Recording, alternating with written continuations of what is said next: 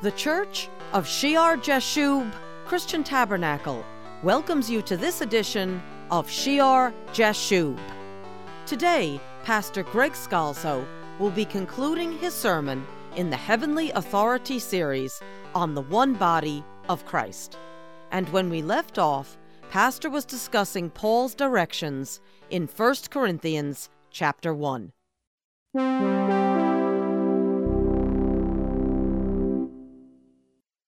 He baptized the first few, and then he had others do the baptism, lest people get confused and place him as the important leader, as the one they come up and bow down to and worship and give their allegiance to. He's telling them, give your allegiance to Christ Jesus and him only. Not by Paul's authority, not Paul's salvation, it's Jesus' salvation and his forgiveness of sins. Verse 17 For Christ did not send me to baptize, but to preach the gospel, not with wisdom of words, lest the cross of Christ should be made of no effect. He was called to preach, and not with wisdom of words, lest the cross of Christ should be made of no effect. Too many times, a denomination or a group of individuals or even small assemblies will go off after the doctrinal writings of some leader or leadership almost as a replacement for the scriptures. And the simple message of salvation is obscured by that which is wrongly perceived as being deeper or more sophisticated. I've read the writings of so and so. Well, maybe that's good, but they don't replace the Bible. And too many times, I am of so and so replaces I am of Christ because people get caught up in that person's ideas. And many of those ideas can be good if they agree with the scriptures. They can be good teachers, but they don't supplant the Bible. And that person does not supplant Christ. Over and over, I've discussed the importance of sound teaching in the church and the need for sound teaching in the church but you don't replace the scriptures with the teachings of any one human being or denomination or group. What happens then is if that group is right 90% of the time, if that teacher is right 90% of the time, but they're off on 10%, if you read the Bible, you'll find that out. And you'll appreciate the work they've done. You won't belittle them, but you won't go off on that error, that 10% error. But if you say, I'm a such and such, I was born a such and such, that's our denomination, that's what we believe in my family, that's it, then you never can be corrected if there's any way those people have gone off in the past. There's no self correction mechanism. The Holy Spirit can't work through you because you've closed your ears to the Bible and you've supplanted the teachings of God. And you've said, I am of, and fill in the blank, over I am of Christ. Verse 17, he says, not with wisdom of words. And you think of the scribes and the Pharisees. You think of Paul himself before he saved, right, on the road to Damascus to persecute the Christians. Too many times you have universities, spectacular institutions that have grown up in this nation and in Europe, founded on the origins of Christianity, to preach the gospel of Jesus Christ, and they became so trapped into worldly wisdom that those institutions today look down upon the Bible. They make fun of the salvation by the shed blood of Jesus. They've taken over the wisdom of the world, and they've forgotten the simplicity of the Bible, of the gospel that saves them. Verse 18 For the message of the cross is foolishness to those who are perishing, but to us who are being saved, it is the power of God. For it is written, I will destroy the wisdom of the wise and bring to nothing the understanding of the prudent. All that learning, all that knowledge, all those libraries, people studying and studying and never knowing Christ thinking what we believe is foolishness, ridiculing born again believers for believing the Bible is totally true, for believing that you only get to heaven through Jesus Christ. Ultimately, they will perish in all that knowledge. And God says, I will destroy the wisdom of the wise and bring to nothing the understanding of the prudent. Unfortunately, what happens in the universities has also happened in some denominations, in some churches, where they love wisdom so much, they love the praise of men so much, that they've put down the gospel of Jesus Christ to seem wise, to seem mature, to seem edified to the people. They've rejected the very Lord who saved them. And they say, I am of something else, not I am of Christ. Paul goes on to say in verse 20, Where is the wise? Where is the scribe? Where is the disputer of this age? All these debaters. Has not God made foolish the wisdom of this world? For since in the wisdom of God the world through wisdom did not know God, it pleased God through the foolishness of the message preached to save those who believe. For Jews request a sign, and Greeks seek after wisdom, but we preach Christ crucified. To the Jews a stumbling block, and to Greeks foolishness. But to those who are called, both Jews and Greeks, Christ, the power of God and the wisdom of God because the foolishness of God is wiser than men, and the weakness of God is stronger than men. All the wise and learned, the scribes, for the most part, they didn't see Jesus. Today, many times in universities where the scriptures are read as literature and they study all these extraneous things, they do not know the Lord Jesus Christ.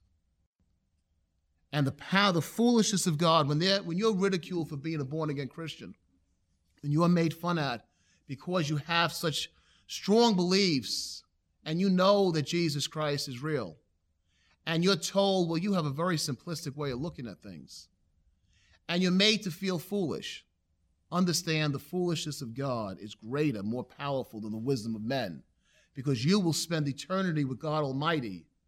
And if they keep going the way they're going, if they don't wake up and get true wisdom from God, they will spend eternity apart from God Almighty. God shames the wisdom of men, He shames the institutions of men, even to the Sanhedrins and the Pharisees and the scribes, even to some Christians that think they're in a great place and know not Jesus Christ because they come from a great institutional lineage. God shames them by the foolishness, by taking simple people who love him and proclaiming the gospel of salvation through them. Verse 26 For you see your calling, brethren, that not many wise according to the flesh, not many mighty, not many noble are called. But God has chosen the foolish things of the world to put to shame the wise. And God has chosen the weak things of the world to put to shame the things which are mighty, and the base things of the world, and the things which are despised God has chosen, and the things which are not, to bring to nothing the things that are. That what? No flesh should glory in his presence. No flesh should glory in his presence. When the Pharisees and the Sadducees came out and said, We're children of Abraham, and they came out to John's baptism thinking they was something special, John said that God can raise out of those stones children for Abraham. He saw their pride, their arrogance, boasting in who they were. When we say, I am of this one or I am of that denomination, when we substitute some institution, some other leader for Jesus Christ, we're glorying in the flesh. We're glorying in our position. Paul brings it right around here.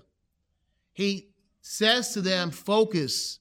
I didn't save you. I wasn't crucified for you. You were not baptized in my name. So don't say, I am of Paul. And then he shows them what's underneath their attitude. They're really suffering from pride. This is our little group over here. We're of Paul. And then we have that little group over there. Well, they're of Apollos. Or that group over there, they're of Cephas. We're better. We're of Paul. And the other one says, No, we're better. We're of Cephas.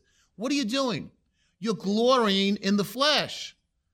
Divisions, really, that come into the body of Christ are based upon pride, arrogance, an attitude that somehow we're better, we're going to set up the system, we become the ones and everyone else is on the outside. Rather than trying to truly understand the mind of Jesus Christ, if we have a sincere difference, what does the Lord say? What do the scriptures say? Let's get down on our knees and pray together because you are of Christ and I am of Christ. They're glorifying the flesh, and no flesh shall glory in his presence. We're not of Paul, we're not of Peter, we're not of Apollos. It's Jesus Christ. What does he say in verse 30? But of him you are in Christ Jesus, who became for us wisdom from God, the wisdom of the ages, and righteousness and sanctification and redemption. That as it is written, he who glories, let him glory in the Lord. You are in Christ Jesus. He is our wisdom. He is our righteousness. He is our sanctification. He is our redemption. Period. That ends it. No church can do that for you. No other Christian leader, not even Peter and Paul, can do that for you. They are vessels used by God. If you're going to glory, let him who glories, let him glory in the Lord. We're not of those individuals, we're not even of our individual groups or our individual leaders. We should thank God for every individual church that truly believes in Jesus Christ. You should thank God for every servant that serves the Lord, that leads and teaches. You should pray for them. You should help them do their work for the Lord, but you do not glory in that individual church. You do not glory in that individual minister, for no flesh shall glory in his presence. Let me just read down and we'll close down at verse 2. He says, And I, brethren, when I came to you, did not come with excellence of speech or of wisdom, declaring to you the testimony of God. Not with excellence of speech or of wisdom, declaring to you the testimony of God. Not worldly wisdom, not of man, not identified by a man for I determined not to know anything among you except what? Jesus Christ and Him crucified. That's the message. That's the gospel. Not of man, not identified by any particular man, any particular group, but rather by the God man, the only Savior, the Lord Jesus Christ. So if someone asks you where you go to church, tell them, bring them. But if someone asks you what you are, really you shouldn't identify yourself by the name of some denomination or group. Rather, you should say, I am a Christian, I am of Christ, I belong to Jesus, and I follow him. Amen.